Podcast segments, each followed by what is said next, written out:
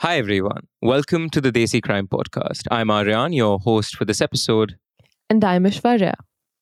Before we start the case for today, we want all of you to go over to our Patreon and subscribe for amazing exclusive features like merch, awesome extra episodes, early access episodes, video calls with us, and more. To help the podcast out and to avail these benefits, go to www.patreon.com/desicrime and select a tier that works best for you. We'd like to thank our latest patron, Pradeep Kumar. Thank you for any and all contributions you make in helping run this podcast. One cardiovascular aberration after another, stroke after stroke, heart attacks galore in the Thomas household. One anomaly is understandable, but four, that's a bit much, especially when the patients are in their 40s and 50s. And then appears out of thin air a will. That allegedly of Tom Thomas, almost as if it was conjured by someone who would benefit from it. Rojo Thomas believed that someone was none other than the newly appointed matriarch of the Thomas household, Jolly Amma Joseph. But why would Jolly, a beloved member of the pink Poonamattam palace, be involved in this charade? Was this a plot against Jolly? Or was everything a plot by her long before anyone even laid a suspicious eye on her? Welcome back to part 2 of the jarring story of Jolly Amma Joseph.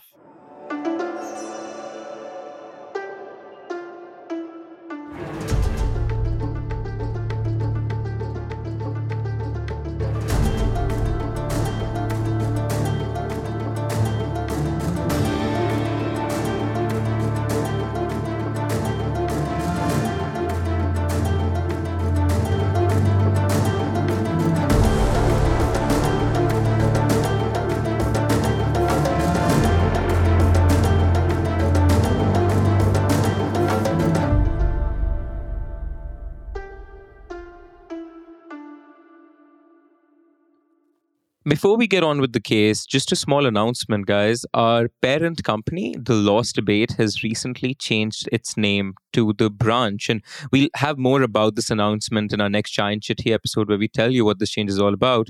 But for now, just know that our email has changed to desicrime@thebranchmedia.org.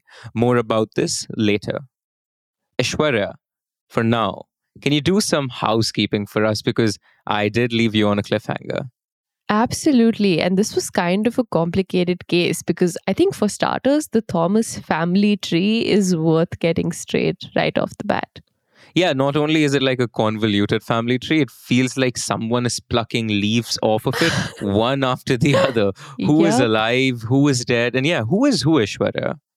Right, exactly. So at the center of the story is our protagonist, or dare I say our antagonist, who's Jolly Amma Joseph. She was married into the Thomas family. Her husband was Roy Thomas. Roy is one of the autumn leaves, so to say. He is no more. Roy and Jolly have two sons, Rolando and Romo. Roy's parents, Tom Thomas and Annamma Thomas, are both dead. Roy has an uncle, Matthew, and he too is dead. Finally, Roy has two siblings, Rojo and Renji, who are now the flag bearers of the Thomas bloodline. The onus to get to the bottom of the disputed property and ominous signs fall onto their shoulders. But Renji is in Colombo and Rojo in the US. There is only so much dialogue that can ensue between the disputed parties continents apart. In 2018, though, Rojo decides to take decisive action. He comes to India, hires a private investigator, and goes digging for all the documents, where he finds the autopsy of his brother, Roy. The autopsy doesn't have any glaring anomaly. It tells him what he already knew, that when Roy died, he had trace amounts of cyanide in his bloodstream owing to a suicide. And just to remind all of you, Roy was an unemployed alcoholic in debt. Suicide wasn't completely out of left field. Exactly, but I think what was out of left field for Rojo was the cliffhanger you left us on. For the longest time, Jolly claimed that Roy's last meal was lunch on the fateful day in 2012. Turns out, according to the autopsy, his last meal was at 8:30 p.m., ergo dinner. He had, in fact, eaten the food that was prepared by Jolly. Thus, the likelihood of him being poisoned rather than have committed suicide is far more. But that's merely speculation. Jolly has done nothing weird or wrong up until this point, other than the fact that people are just randomly dying. So, Aryan, what's the truth behind all of this? What was actually happening inside this house? In his pursuit of resolving the property dispute, then 44-year-old Rojo Thomas stumbled across a breadcrumb, and he knew where there is one, there are many. One by one, the trail of hints took form. Besides the autopsy, Rojo's primary concern at the moment was still the property papers. Because if you put yourself in his position, it's still not 100% evident that Jolly had anything to do with the deaths. Always remember, hindsight is 20/20. We as listeners have a tendency to gloss over details with an irrational certitude because they seem so obvious. But if someone in your family is really loved and respected, imagine how unbelievable it would be to even suggest, let alone believe, that they were responsible for someone's death. But as I said, as Rojo followed the trail of breadcrumbs, his suspicion grew almost as strong as yours, Aishwarya. Rojo's RTI, the Right to Information Request to the Revenue Department, was finally availed. The revelation of these documents were the last straw. For almost a decade now, the Thomas siblings had been led to believe by Jolly that Tom, her father-in-law, had transferred 50% of the Poonamattam house to her. The Revenue Department documents revealed a couple of things. Firstly, before Tom died, there was a will signed by Tom with recognizable witnesses, which was sealed, according to which the inheritance was structured so very differently. For starters, because Tom had given Jolly the money from the paddy field he had sold, the original will claimed that the Poonamattam property would consequently go to the other two kids, Rojo and Renji, not Jolly. Forget splitting it equally in thirds between the siblings, Tom didn't want an inch of it to go to Roy and Jolly. But of course, as we know, after Tom's death, Jolly produced a will which claimed that more than half of the Poonamattam property belongs to her. The siblings had eventually caved to her insistence because Jolly did in fact have a close relationship with Tom. But as we pointed out in the last episode, this was a flimsy will. It wasn't sealed properly, it was signed by unknown witnesses, and it didn't have the proper format. But another document obtained through the RTI made Jolly's deceit extravagantly obvious. Rojo obtained the property transfer papers of the Poonamattam house, which are separate from the will. These papers were not signed by Tom. Through her connections in the local government, Jolly was able to get the property transferred to herself without a peep to anyone else. But obviously, the transfer papers weren't signed because Tom never approved the transfer, because Tom, like his original will stated, did not want the property to go to Roy. He wanted the property to go to his younger children. As this came into the foray, Rojo demanded a reinvestigation both into the forgery of papers as well as a re-examination of the natural causes attributed to Roy's death. Initially, the case went back to the Thamasere local police station, which was responsible for hastily adjudging the death as natural twice in the past. This time, however, with irrefutable evidence that at the very least evinced discrepancies, the local police station knew that this case was going to be completely out of their wheelhouse, and thus it was transferred to the Kozhikode Rural Police. Now, I know, guys, I know. In the last episode, I called it Kozhikode instead of Kozhikode. And y'all lovingly educated me as to what the pronunciation is.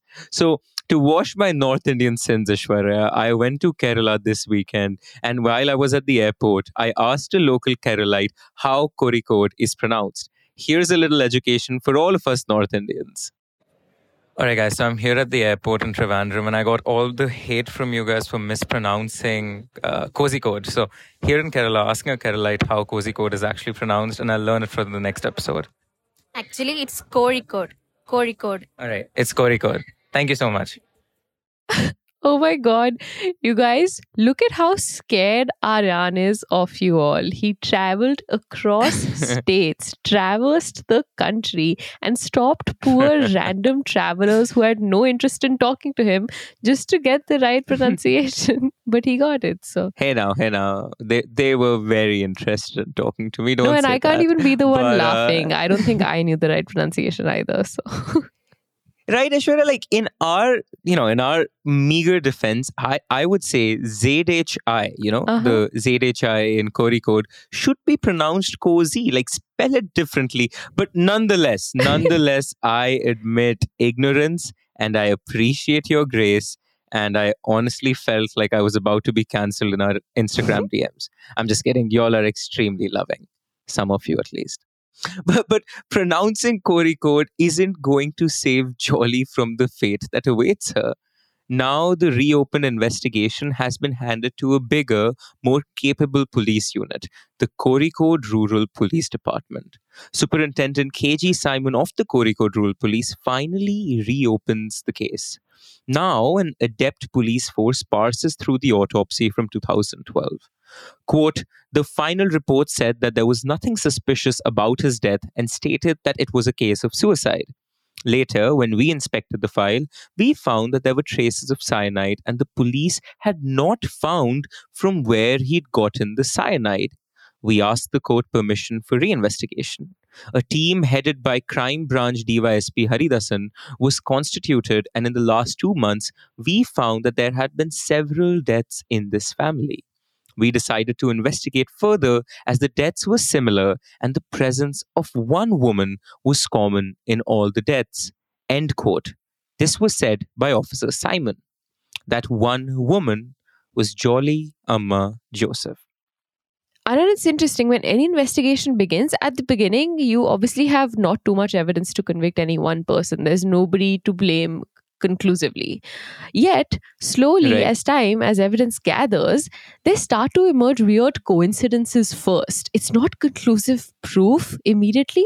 Mm-hmm. It's just 100 tiny coincidences, all of which together make you go, what is happening? And I think we're at that point in this case where everyone's noticing these really, really freaky coincidences and going like, is it possible? Is it in our wildest dreams possible that all of these events just happen? 100%. So this is really starting to look bad for her, but it's not quite there yet. But yeah, it's getting there. Aishwarya, the investigation had begun in August of 2019, after months of wading through the evidence and creating an airtight case for the prosecution. On 5th October 2019, that woman was finally arrested. And we are back to where this case began. Jolly being escorted by the police through the narrow passage leading to the Poonamattam house for an evidence drive. And we are back to a neighborhood where this lady is a devil and an angel simultaneously. But black and white is too simple a framework to understand human beings, let alone an alleged criminal. She's not a devil and certainly not an angel. This case isn't about to be black and white as the locals so badly want to believe. As Desi crime cases are, it's brown, it's murky, and it requires us to peel the onion layer by layer and understand truly who Jolly Joseph is. What did the police find out about her in the last 3 and 4 months that they were investigating her case? Where does she come from and what does she want? Jolly Amma Joseph was born in the foothills of the Western Ghats in Kattapana. Imagine a dense, lush green canopy, pepper and cardamom plantations all around, the fragrances of spices melting into the vapid humidity. Maybe I'm leaning into my newfound love for Kerala, but in all sincerity, the quaint and small village in which she was born didn't feel poor owing to its beauty. But don't judge a book by its cover, and certainly don't judge a village by its flora. This was an agrarian family, and like many agrarian families in India, they struggled. It wasn't a desolate upbringing, but it certainly wasn't one of abundance either. Jolly's parents, C.C. Joseph and Thrissiamma, made ends meet, harvest to harvest. And the Joseph household had many mouths to feed after all. Jolly was the second youngest of 6 children. Oh my God. In addition to the pepper farm, the family ran 2 ration shops under the government's public distribution system. Now, whenever you dive into a criminal's past, or an alleged criminal's past, as in this case, their childhood reveals a lot.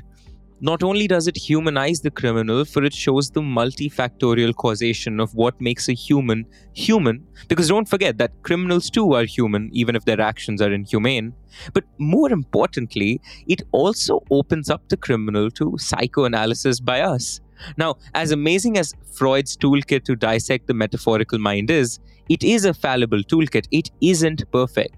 Nor are we as practitioners of psychoanalysis perfect users. Far from it, actually.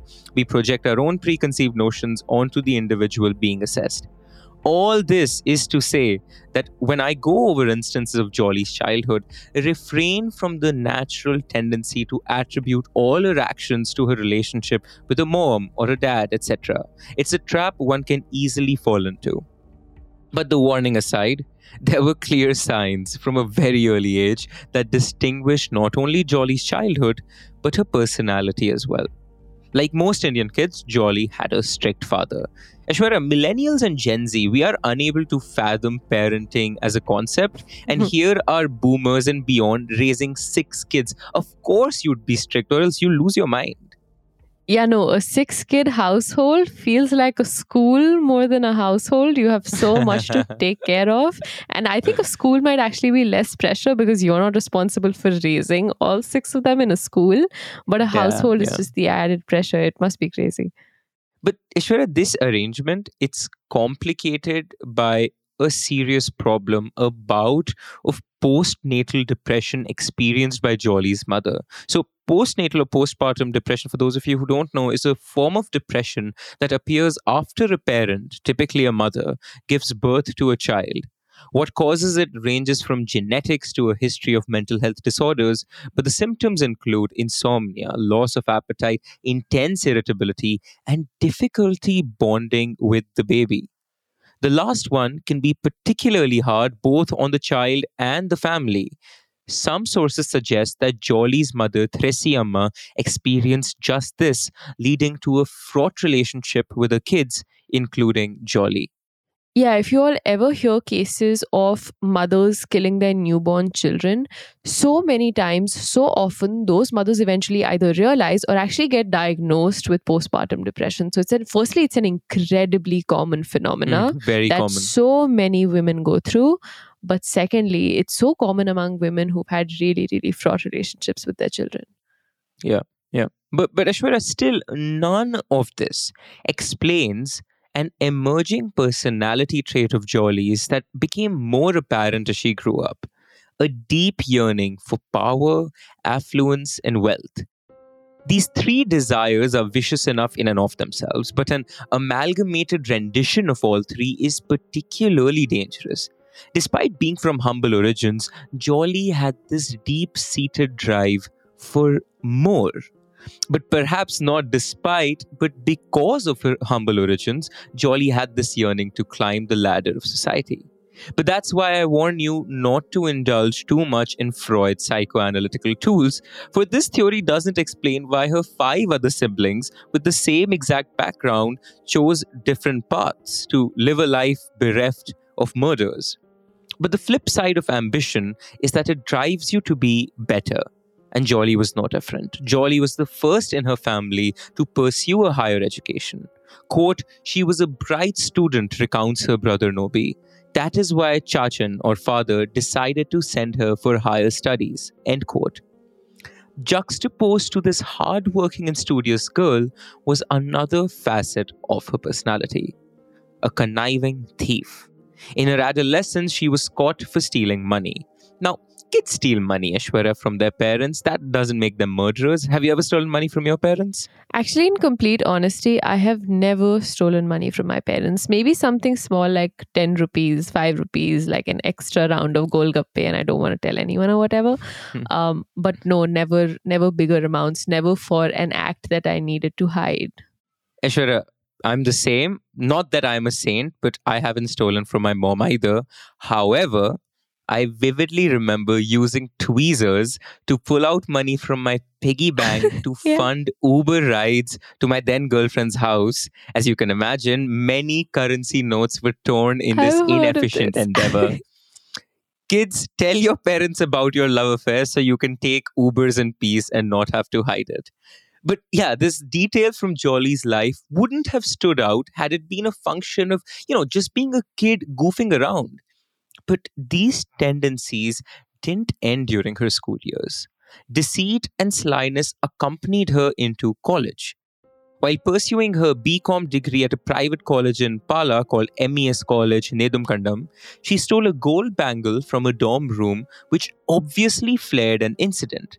In fact, when her dad found out what his daughter was doing, this man who works his ass off at a farm to send his kids to college was naturally disappointed. Not that it was justified, but he beat her up so badly, breaking her arm in the process. Oh my God. But if you think a broken arm curtailed her conniving spirit, she only doubled down. Deceitfulness on her part didn't stop there. After finishing her bachelor's in commerce, she wanted to pursue a master's in the same field. Her proud father happily enrolled her in a parallel college in Kattapana for a master's in commerce. The ambitious Jolly completed her master's with flying colors, except she didn't.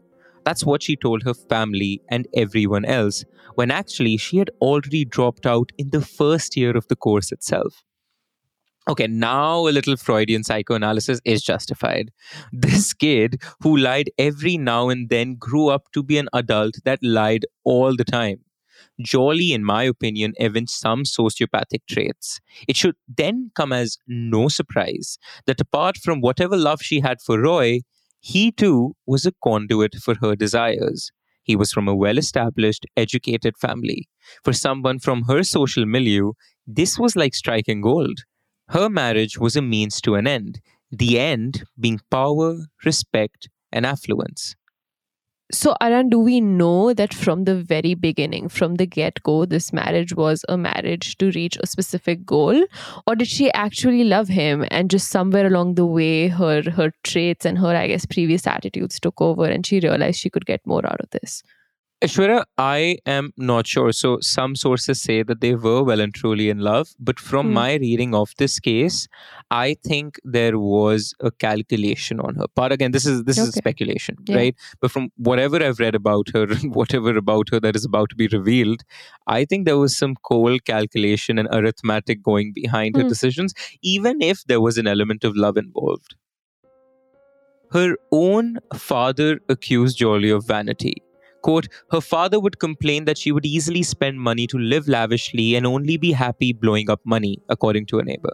According to her own brother, Nobi, quote, she loved to eat fish and meat. We could afford it, but it was too extravagant to have such delicacies every day, end quote. But Aishwarya, if she was capable of lying about all these things, her honest intentions to marry, stealing relentlessly, and not even being a postgraduate, remember that's something her mother-in-law used to brag about, then what else is she capable of lying about? Turns out, everything. Much like her name, Jolly was a mask. Hiding behind it was a sharp, shrewd, and strategical woman. Remember how Jolly found a teaching job within a week of Annamma asking her to find one? There was no teaching job. It was a plain lie. And remember how she claimed an even more prestigious second job at NIT Calicut? There was no professorship because there was no postgraduate degree. This was a web of lies tailored into one knot after the other. Wait, hold on, but didn't she visit NIT every day? She even purchased a Honda City, I remember, to commute to Kozhikode. Like, I don't know, this seems incredibly elaborate. Where was she going so much of the time in her day? Aishwarya, the farce had to be anchored with one lie and more lies. Facade upon facade, Aishwarya. Yes, she used to go to NIT, but later investigations revealed that she just went to the canteen and spent an inordinate time hanging around there. Oh my God. NIT's Registrar Lieutenant Colonel Pankaj K. confirmed to CNN that there was no mention of her on the staffing roll calls. She also acquired a fake NIT ID card, but her name appeared on no register, or nor did any of the staff recognize her. In fact, there is a darker version of the story, Aishwarya. There are conspiratorial claims that Jolly used to run webcam brothels by renting out nearby apartments and used it to blackmail high-ranking officials. While police did uncover properties around NIT rented out in Jolly's name, which is very weird, there was no evidence for the brothels, and these seem to be sensationalized sort of offshoots of the entire case.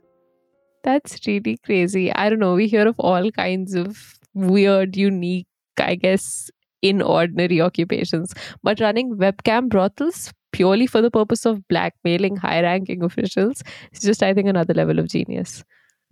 Aishwarya, the 21st century has given rise to new jobs like podcasting, AI jobs, and webcam brothels. But all of this can be waved off as a harmless lie, or many harmless lies put together. I mean, yeah, they were harmful in other ways, but these lies don't claim anyone's lives. These are lies that, with enough and sincere apologies, can perhaps be forgiven. But Jolly's lies and lust for power metastasized into a darker drive, which became unforgivable. Amma Joseph loved her daughter-in-law. The bride was the pride of the family. Yet in August 2002, on that fateful day, it wasn't a heart attack that snatched Anna's last breath, but her beloved bride Jolly. Mixed in that mutton soup prepared by Jolly was dog poison. Jolly had resolved to claim Annamma's role. She wanted to be the matriarch. She wanted control of the family's assets. She wanted the respect Annamma commanded. This greed drove her to want to kill Annamma. And some speculate Annamma found out about the veracity of Jolly's NIT job and started revoking all the freedom she was afforded. A confluence of these pushed Jolly to take the final step, killing her mother-in-law. Nobody even laid an eye on Jolly, who over the years successfully slipped into Annamma's role. And not only did she slip into Annamma's role as the matriarch, but also as a confidant to her husband, Tom Thomas. Jolly got very close to Tom. As we know, he gave all the money from the sale of the paddy field to Jolly, bought her a Honda City sedan, and on top of all of that is rumored that the two had a carnal relationship as well. Again, these are rumors, but a case like this is bound to be infested with rumors, some true while others are a working of some journalist's imagination. Regardless of whether the bride and father-in-law having sex trope applied here, Tom eventually must have realized something was off, because despite all of Jolly's attempts to claim the Poonamattam property for herself, Tom refused. The police suspect that's what tipped the scales. In order to secure the land and money for herself, what was another life a mere hurdle to Jolly? One that cyanide could help her jump over. So on August 26, 2008, Jolly served Tom tapioca garnished with cyanide. Now, cyanide is the crime genre's favorite modus operandi. Agatha Christie used it as a creative crutch deployed to murder many of her characters. But very few of us actually know how it works. Some of you might have heard the urban legend that eating apple seeds can kill you because it has cyanide in it. Yes. Yeah, so just like I gave you a brief lesson into succinylcholine during the Nadia Malik episode, I'm sure it'll do your forensic brain some good if you learn how cyanide works as well. Cyanide is any compound typified by the carbon and nitrogen bond. So many compounds are thus cyanide, sodium cyanide, potassium cyanide, hydrogen cyanide. Since they all have a carbon-nitrogen bond, they're called cyanide.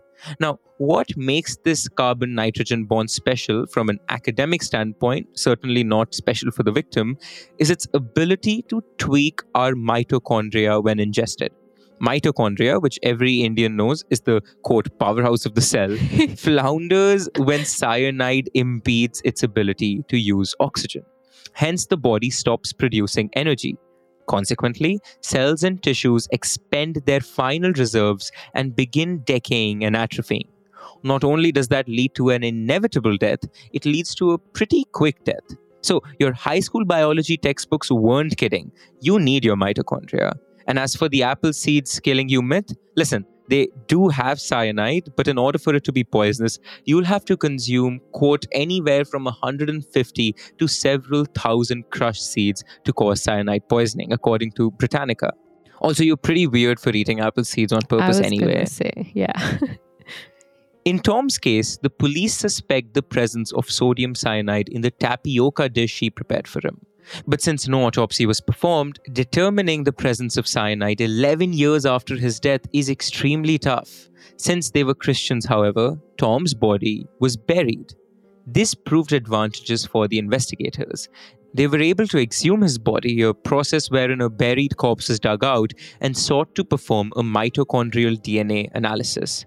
Quote, extraction of DNA is a difficult process, especially on older remains. The first death in Kudathai happened 17 years ago, end quote, according to Kerala DGP Lokhnath Behera. But if Tom and Annamma were killed for power, why was Roy killed? What power was there to gain from Roy? He was the family loser. So why would she kill the father of her own children? This is where Jolly's lust for power shows another shade. A lust for, well, just plain old lust. Jolly was allegedly a sexually promiscuous woman. Having a husband was holding her back from indulging in this next set of desires for which she hungered. Some suspect she had affairs dating before Roy's death, but certainly the nail in this coffin was marked because A, his existence held her back from sleeping around, and B, he was a financial burden to her. To her, killing Roy was simple mathematics, more money and more sex for her. And so, in a similar manner as his father, Roy died a bitter and painful death at the hands of the love of his life. Mixed in his black gram curry and water was cyanide. After dinner, violent puking and nausea finally culminated into an untimely and miserable death. So Aran, this is just a clarification. I know you said that there's cyanide in apple seeds, but I doubt Jolly is stupid enough to be crushing thousands and thousands of apple seeds and making all of that herself. How is she getting her hands on this? And I don't even know, is this easily available? So, great question, Ishwara, and that's a perfect segue for me to expound on the sexual promiscuity angle of this case. So, you're right. Cyanide doesn't grow on trees. Like, metaphorically, it doesn't grow on trees, but, you know, apples do grow on trees. But it's not available easily. Jolly had accomplices. M.S. Matthew is a 44-year-old jewelry shop employee who was a close friend/relative of Jolly. He paid 5,000 rupees and a bottle of alcohol to another jewelry store employee, 48-year-old Prajikumar, who provided the potassium cyanide. Why jewelry store employees? Because cyanide is used in the jewelry business for electroplating and has other chemical applications. And you're right in wondering just how close M.S. Matthew and Jolly were. Many allege a sexual relationship between the two, while nastier rumors suggest a three-way triangle with Prajikumar involved. Wow. Now, Prajikumar pleads innocence, claiming that he was informed that the poison was for rats. If so, he's found himself in dire straits, and so has M.S. Matthew, who pleads innocence as well. Next on Jolly's cards was Matthew Manjidigal, Tom's brother. He had to perish simply because he was curious. He sensed something awry earlier than anyone else, and he pushed for an autopsy into Roy. His presence posed a risk. Again, a simple arithmetic equation to Jolly, just kill him. Problem solved. For any equation x plus y, Jolly supplemented the variables without a second thought. X is death and y is using suicide. She gifted Matthew whiskey laced with cyanide. In 2014, when Matthew must have opened that bottle to sit back and relax, little did he know it was the final time he'd be enjoying a beverage. Before the alcohol could calm his nerves, the cyanide had seized his nervous system. Matthew died, much like his brother. Now, if you thought this story is bewildering and beyond your wildest dreams, it takes another turn that frankly I couldn't believe while researching for this case. This case is a blinding sandstorm of sensationalized murders and rumors. False flags lie all around. But in it is an indisputable new revelation. Let's welcome Shaju Zakaria, Roy's cousin. And he too is another one of Jolly's, quote, friends.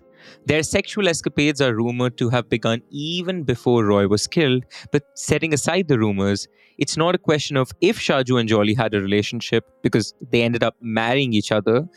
It is a question of when it began.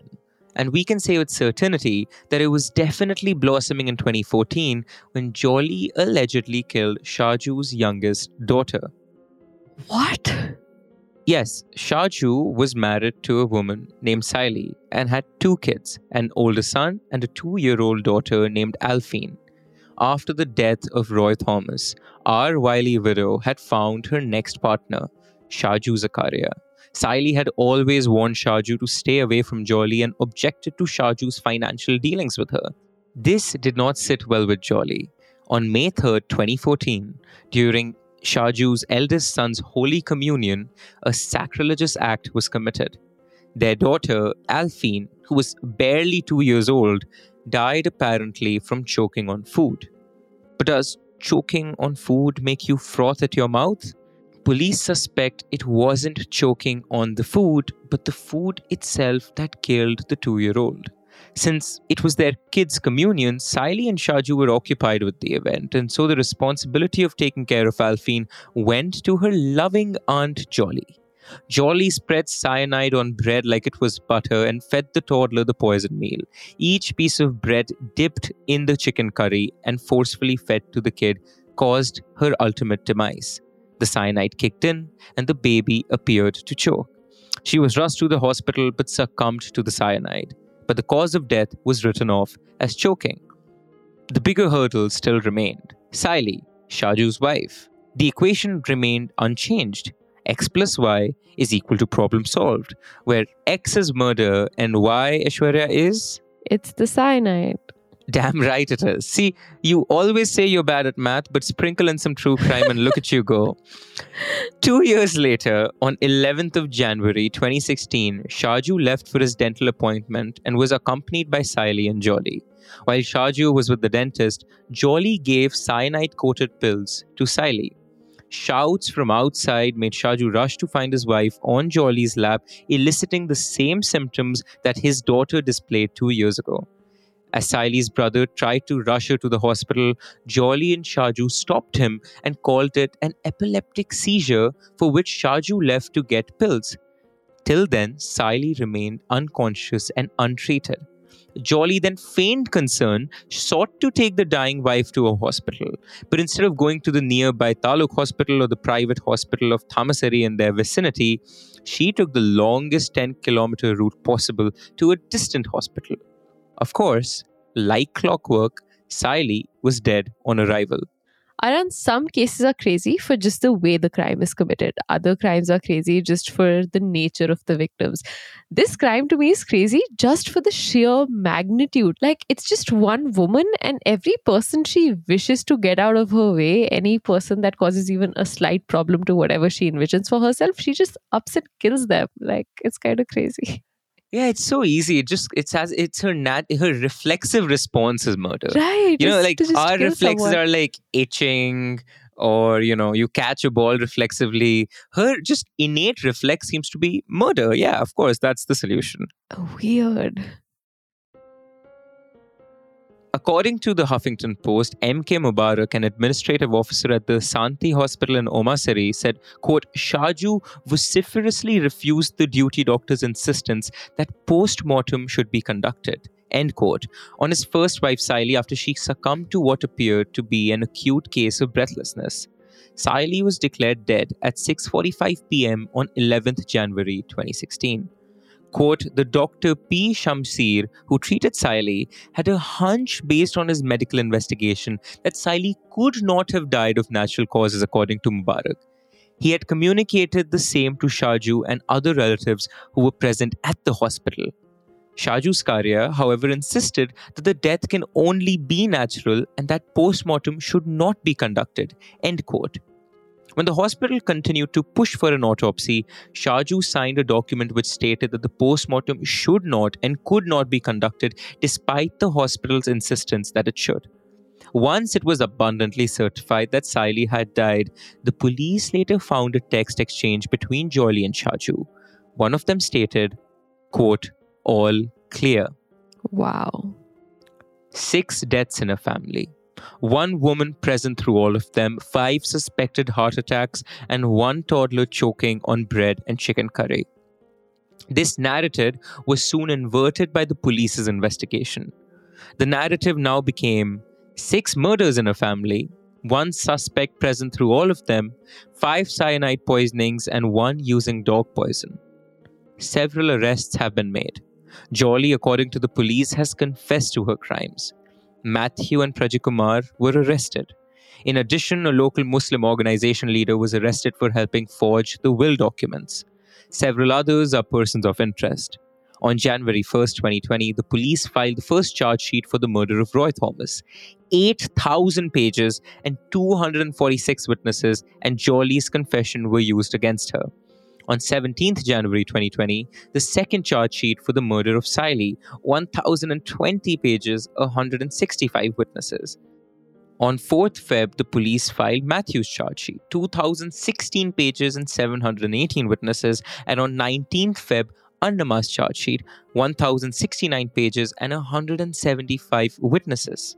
The burgeoning heap of files and evidence was stacked against Jolly and her accomplices. The court trial of this case began on March 6th of this year, 2023. What? I feel like I've been hearing about this case forever. Yeah. I was shocked that it just began this year, but I guess just the amount of investigation required and, of course, the Indian judicial system, I guess. But it took a phenomenally long time compared to some other cases we have covered. In fact, forensic analysts recently revealed cyanide was only found in Roy and Sily's system. But with Jolly's own son, Roland, testifying against her mother, there's no escaping this mess. A woman that was lovingly welcomed into her family, sowed and nurtured the seeds of its ultimate demise. Power corrupts, and in yearning for it, Jolly destroyed an entire lineage of Kudathai. And for what? As she will spend the rest of her days in a prison cell, she will not yearn for power, but probably for cyanide. This time, however, for herself.